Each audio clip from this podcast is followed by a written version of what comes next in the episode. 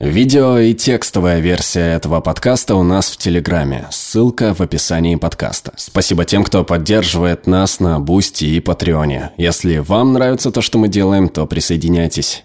Как акушер-гинеколог и специалист по вагинальным инфекциям, я слышу множество мифов о вагинальных грибковых инфекциях. И один из самых популярных в том, что они связаны с большим количеством сахара в вашей диете. Кажется, что в этом есть зерно правды. Как-никак сахар – это источник питания не только для нас, но и для грибков и бактерий. Если мы едим больше сахара, мы кормим грибки. И существуют исследования, показывающие, что грибковые инфекции более часто у людей с диабетом, чей уровень сахара в крови может быть повышен. Но на самом деле связь потребления сахара с грибками – это миф для большинства, поддерживаемый как добросовестными, но дезинформированными медиками, так и поставщиками змеиного масла, то есть теми, кто хочет продать вам очищение, диеты и книги, которые помогут вам избавиться от всех грибков. Во-первых, вам нужно знать, что в основном грибок обнаруживают во влагалище.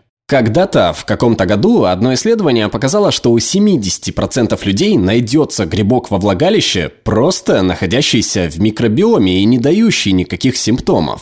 Во-вторых, обычно во влагалище есть сахар. Это как раз то, что подкармливает полезные бактерии. Чрезмерный рост уже имеющихся грибков вызывает симптомы и выливается в грибковую инфекцию. По одной теории связи грибка с сахаром, источник грибка на самом деле находится в кишечнике. Повышенное потребление сахара питает этот грибок, что провоцирует его на рост, а затем он попадает во влагалище. Но нет достоверных данных в поддержку этой теории. Согласно другой теории, большее количество сахара в пище приводит к увеличению уровня сахара во влагалище, что и питает грибок, но это не так. И да, на самом деле это изучается. Исследователи предложили людям, болевшим вагинальными инфекциями, а также тем, кто не болел, напиток, содержащий много сахара или глюкозы. Их уровни сахара в крови и во влагалище были измерены до и после напитка. Оказалось, что уровни сахара в вагинальных секрециях не изменились ни в одной из групп.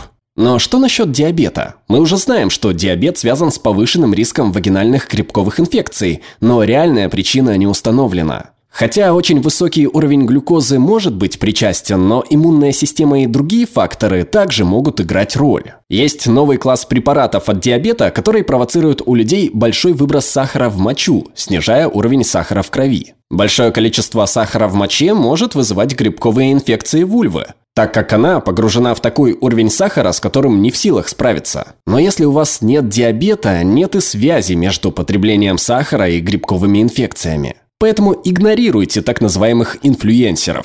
Иногда здорово насладиться кусочком торта. И, конечно, не ведитесь на чистки. Перевела Юлия Блэк, отредактировала Ольга Мансурова, озвучил Глеб Рандолайнин.